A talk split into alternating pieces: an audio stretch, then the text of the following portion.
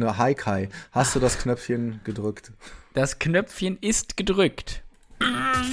Der Deutsche Filmpodcast.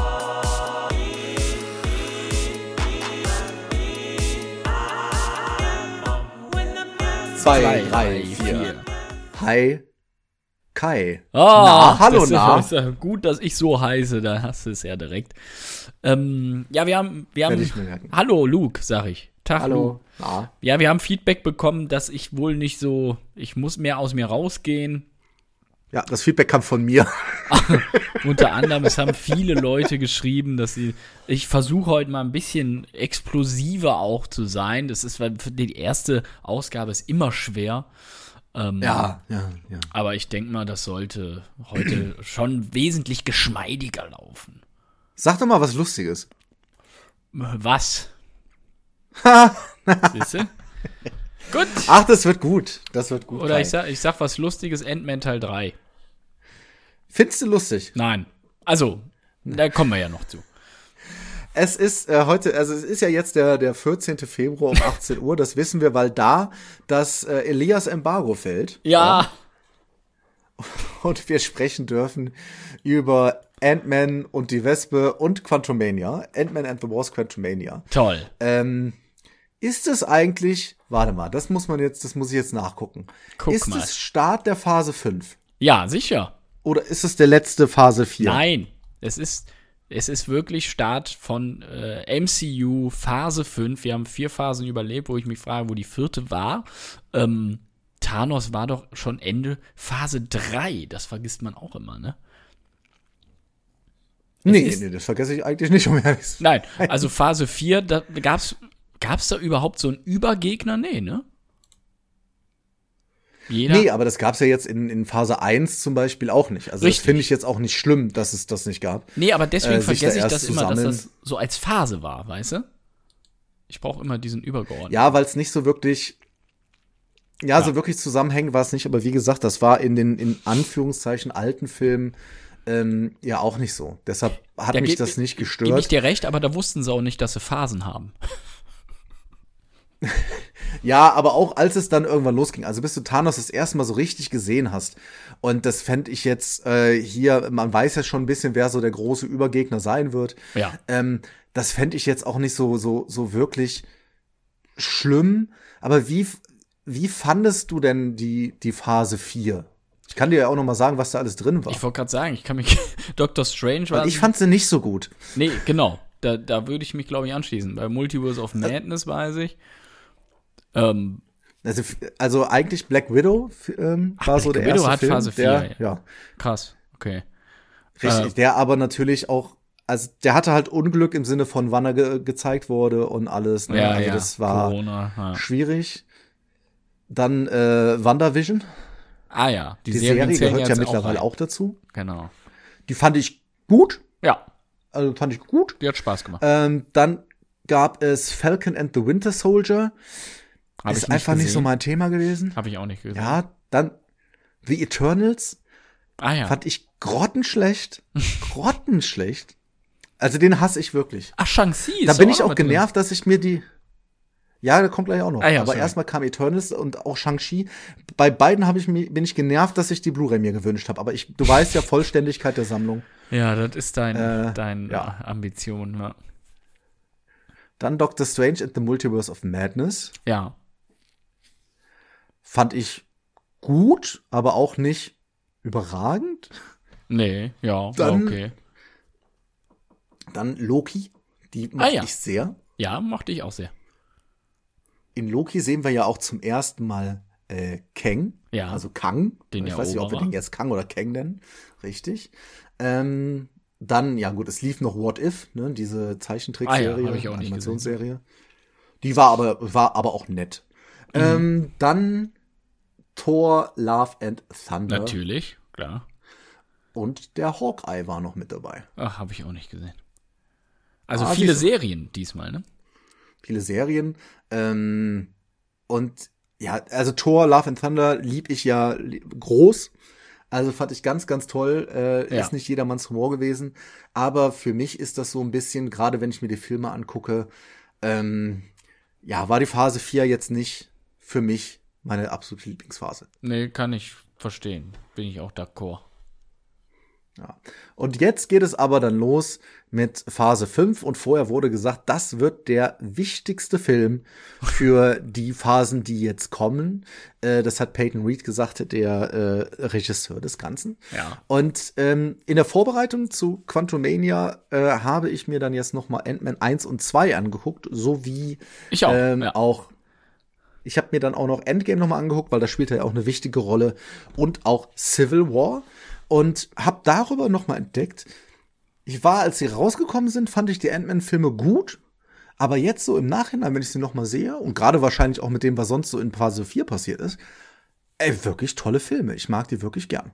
Ja, ich hab's ja immer dir gegenüber ja auch schon mal gesagt, dass was ich so an den Ant-Man-Filmen mag, an den ersten beiden, dass die im Verhältnis zu den anderen Marvel-Filmen recht bodenständig sind, ne? Also, klar hast du hier auch Effekte, aber längst nicht so überbordende wie in den anderen Filmen. Und du hast halt diesen sympathischen Humor. Ist einfach charmant so. Im zweiten hast du dann halt die Autojungs von der Werkstatt als Sidekicks. Aber auch Paul Rudd macht das ja wirklich mega sympathisch. Und so ein bisschen Familiengeschichte drumherum immer. Und ich fand halt ja immer den Humor toll, den die da mit den Größenunterschieden herbeigezaubert haben, auch nicht im übermäßigen Stil, aber das hat mich immer gekriegt und deswegen war ich natürlich umso gespannter jetzt auf Teil 3, wie sie da machen, dass das nicht so bleiben kann, war mir schon fast klar, aber trotzdem zu sehen, wo sie es hinführen, ne, und wie sie dann den neuen Gegenspieler auch dann einbringen, das ist natürlich jetzt die Frage bei Teil 3. Genau. Ja. Und ja, so saßen wir denn frohen Mutes im Kino. Ja. Und der Film fängt an, eigentlich genauso ja, wie Teil 1 und Teil 2 waren. Nämlich mit einem gut gelaunten Scott Lang, der über die Straßen läuft, der natürlich jetzt bekannt ist, klar. Ne, durch halt das, was passiert ist. Und Bestseller-Autor ist er auch noch. Und Bestseller-Autor, ganz lustig, denn das Buch, was im Film gestellt wird, das könnt ihr tatsächlich auch kaufen. Ja. Ich glaube, du hast es schon bestellt. Ja, kommt im September raus, genau. Irgendwie Take Care of the Little Man oder irgendwie sowas. Look oder out for the little guy, ja. So, sag ich das doch. Und ja, wir kriegen dann relativ schnell die alte Familie wieder vereint, wobei man dazu sagen muss, dass es eine neue Schauspielerin gibt. Richtig. Denn Cassie, die Tochter von Scott, die ja auch ein wichtiger Punkt in den letzten Filmen war, wird jetzt neu besetzt, wurde sie mit Kathryn Newton. Ja. Die kennt ihr vielleicht aus Freaky zum Beispiel. Oh ja. Da hatte sie eine große Rolle, hat aber zum Beispiel auch mitgespielt in Pokémon Meisterdetektiv Pikachu oder in Lady Bird. Also keine ganz Unbekannte. Muss allerdings ein bisschen unschön abgelaufen sein, weil die eigentliche Schauspielerin das wohl erst erfahren hat, als es schon passiert war. Naja, nichtsdestotrotz, über die können wir ja nachher noch sprechen. Hat hier eine durchaus größere Rolle, als sie das dann vorher hatte. Ja. Und naja, wir wissen aus den letzten Filmen, dass sich die Frau von Hank Pym, also Janet Van Dyne, Michelle Pfeiffer, damit ja auch die Mutter von Hope Van Dyne, also The Wasp, Evangeline Lilly, die hat sich ja ein paar Jahre lang in der Quantenebene aufgehalten. Also, wenn man sich noch kleiner als klein macht, kann man da rein. Und da wissen wir schon, da gelten andere Regeln in Sachen Zeit, Raum und so weiter. Und ja, daher holen die immer das Pym-Partikel, was ja ganz, ganz wichtig ist für die ganze Geschichte. Und wir kriegen jetzt mit, dass dort immer mal wieder hingereist wird. Und so ergibt sich jetzt auch, dass irgendwann der gute Ant-Man zusammen mit Janet Van Dyne, aber eben auch mit Hank Pym und mit der Tochter in diese Quantenebene sich begeben. Und ja, jetzt wird es für die schwer, da wieder rauszukommen. Und genau darum soll es jetzt gehen. Ja. Wie kommen die aus der Quantenebene wieder raus? Und da lernen wir sehr viel über die Vergangenheit, die paar 20 Jahre, die Janet Van Dyne da unten war. Ja, man muss ja auch dazu sagen, dass sie nicht freiwillig darunter gehen, denn ja, Scotts Tochter Cassie die ist ja selber mittlerweile eine Art Superheldin, die hat dann auch ein bisschen rumgefummelt, also weil ihr Vater ja dauernd auch abwesend war, hat sie selber was erfunden, quasi ein Signal, oder eine holographische Karte ist es ja eigentlich, was das Quantenreich zeigt, ohne dass man hin müsste. Genau, Problem ist halt, das sendet ein Signal aus, was unten ankommt und deshalb der Sprung dann in die Quantenebene. Das werden quasi reingesogen. Und nochmal zu der Neubesetzung der Schauspielerin, was ich mir vorstellen kann, ist tatsächlich, dass die vielleicht neu besetzt haben mit einem Gesicht, was man schon kennt. Also Kathryn Newton kennt man ja schon aus den Blumhouse-Horrorkomödien, weil sie mit der wahrscheinlich noch mehr vorhaben. Und ich kann mir sehr gut vorstellen, dass die ein Teil des neuen Avengers-Team dann wird. Ja, ist ja ein bisschen wie bei Hawkeye, ne? Also da gibt's ja dann auch quasi, aber wenn wir sowieso über sie sprechen, sie gefällt mir da auch wirklich sehr, sehr gut. Ich finde ihre Rolle toll, ich finde, sie macht das gut. Da ist ja immer die Frage, ist es nervig? Sie war für mich überhaupt nicht nervig und hat für mich da auch einen guten, frischen Wind reingebracht. Also ich mochte sie gerne. Ja.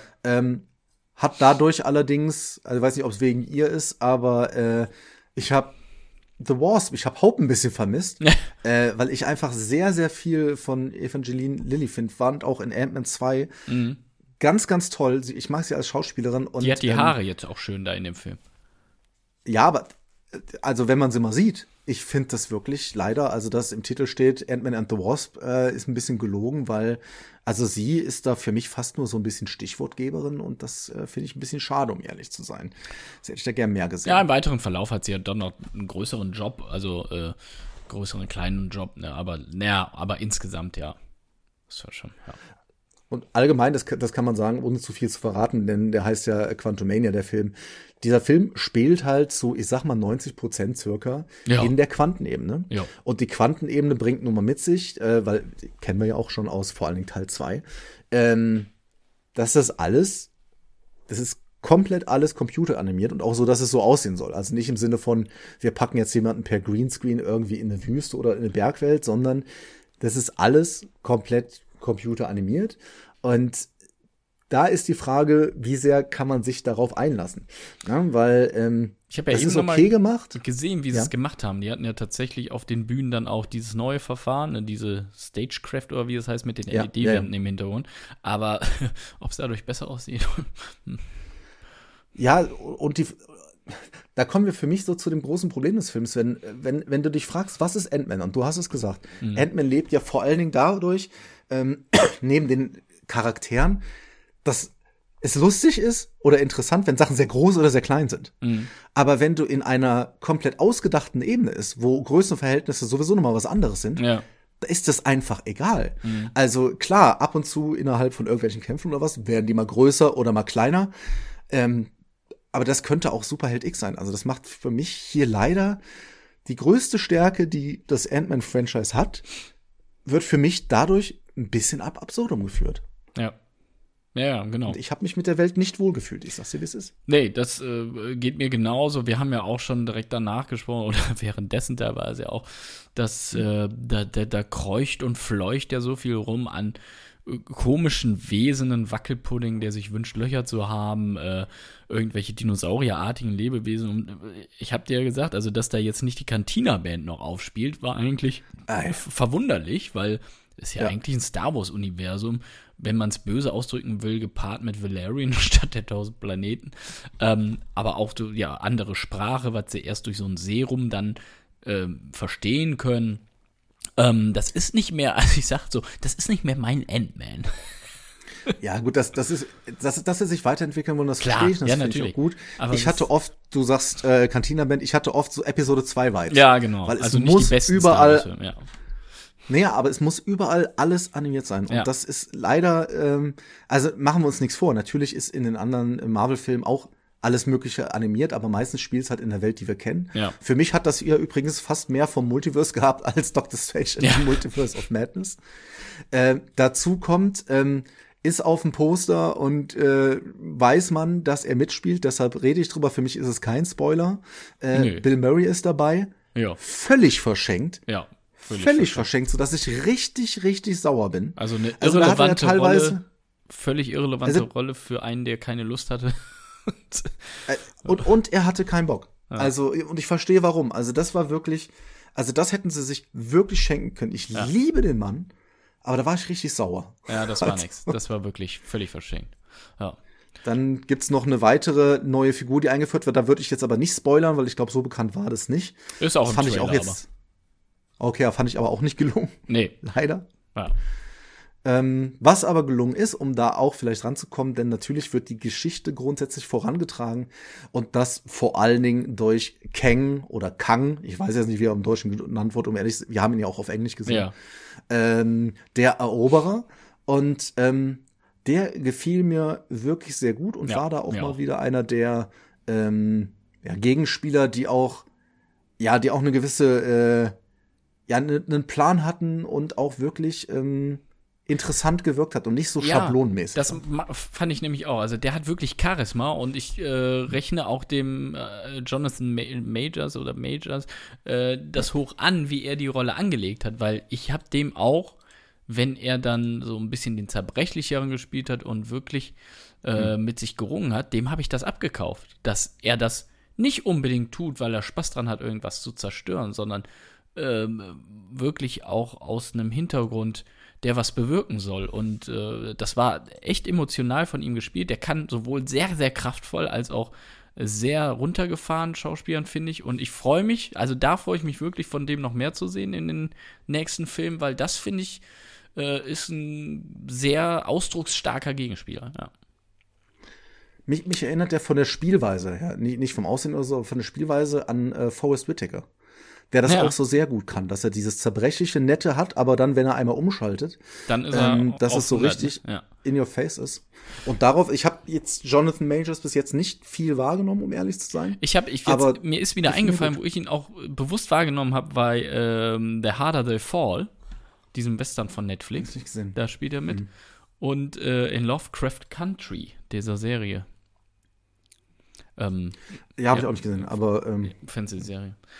Ja, aber also was für mich hier auch gar nicht funktioniert hat, ist so das Familiengefüge der Langs. Klar hast du hier diesen Vater-Tochter-Disput.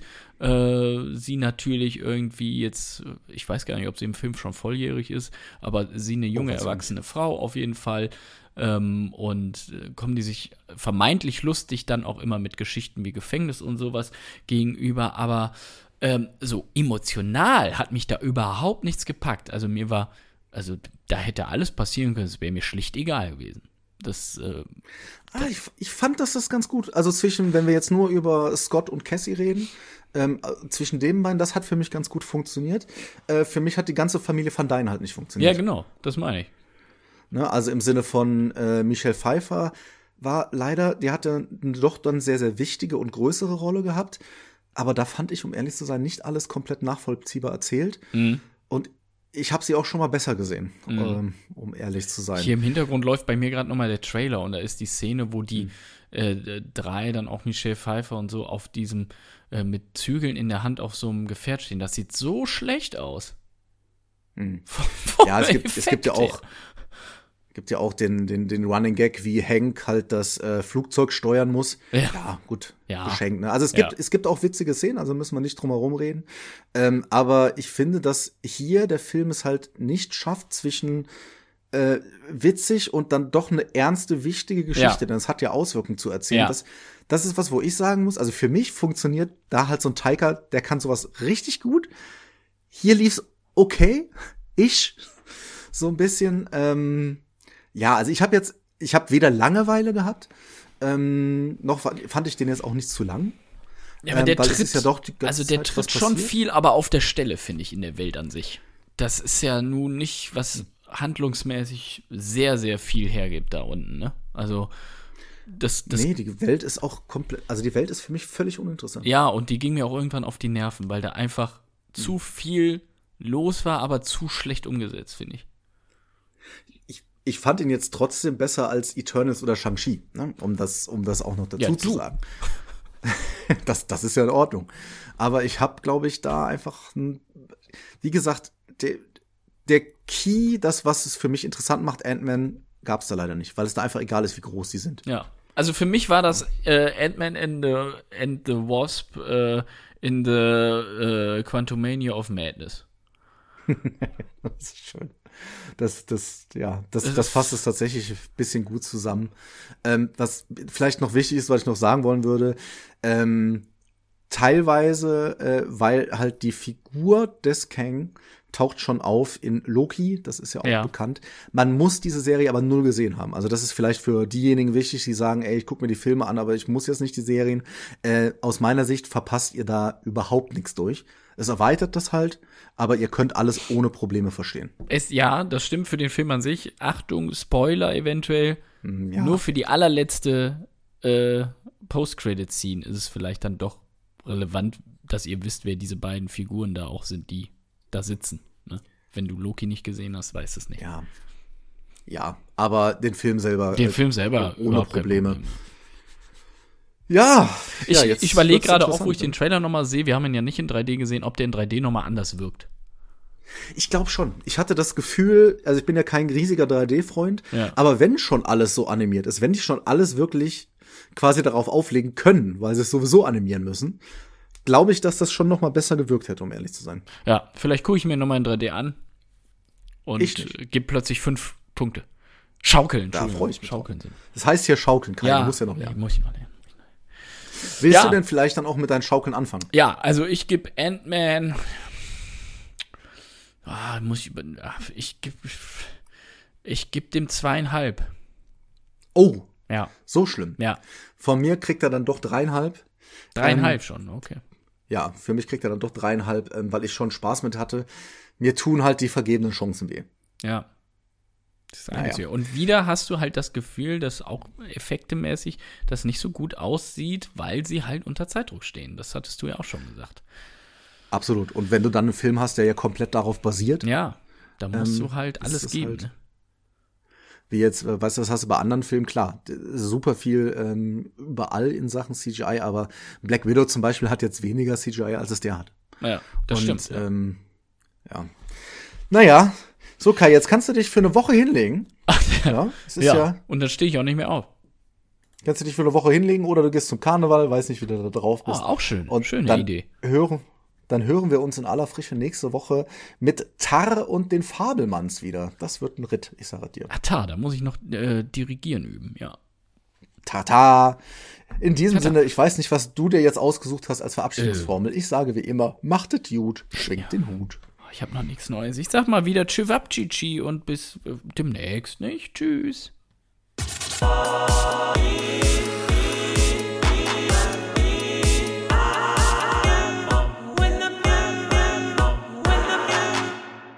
Verlernt haben wir es nicht, das ist doch gut.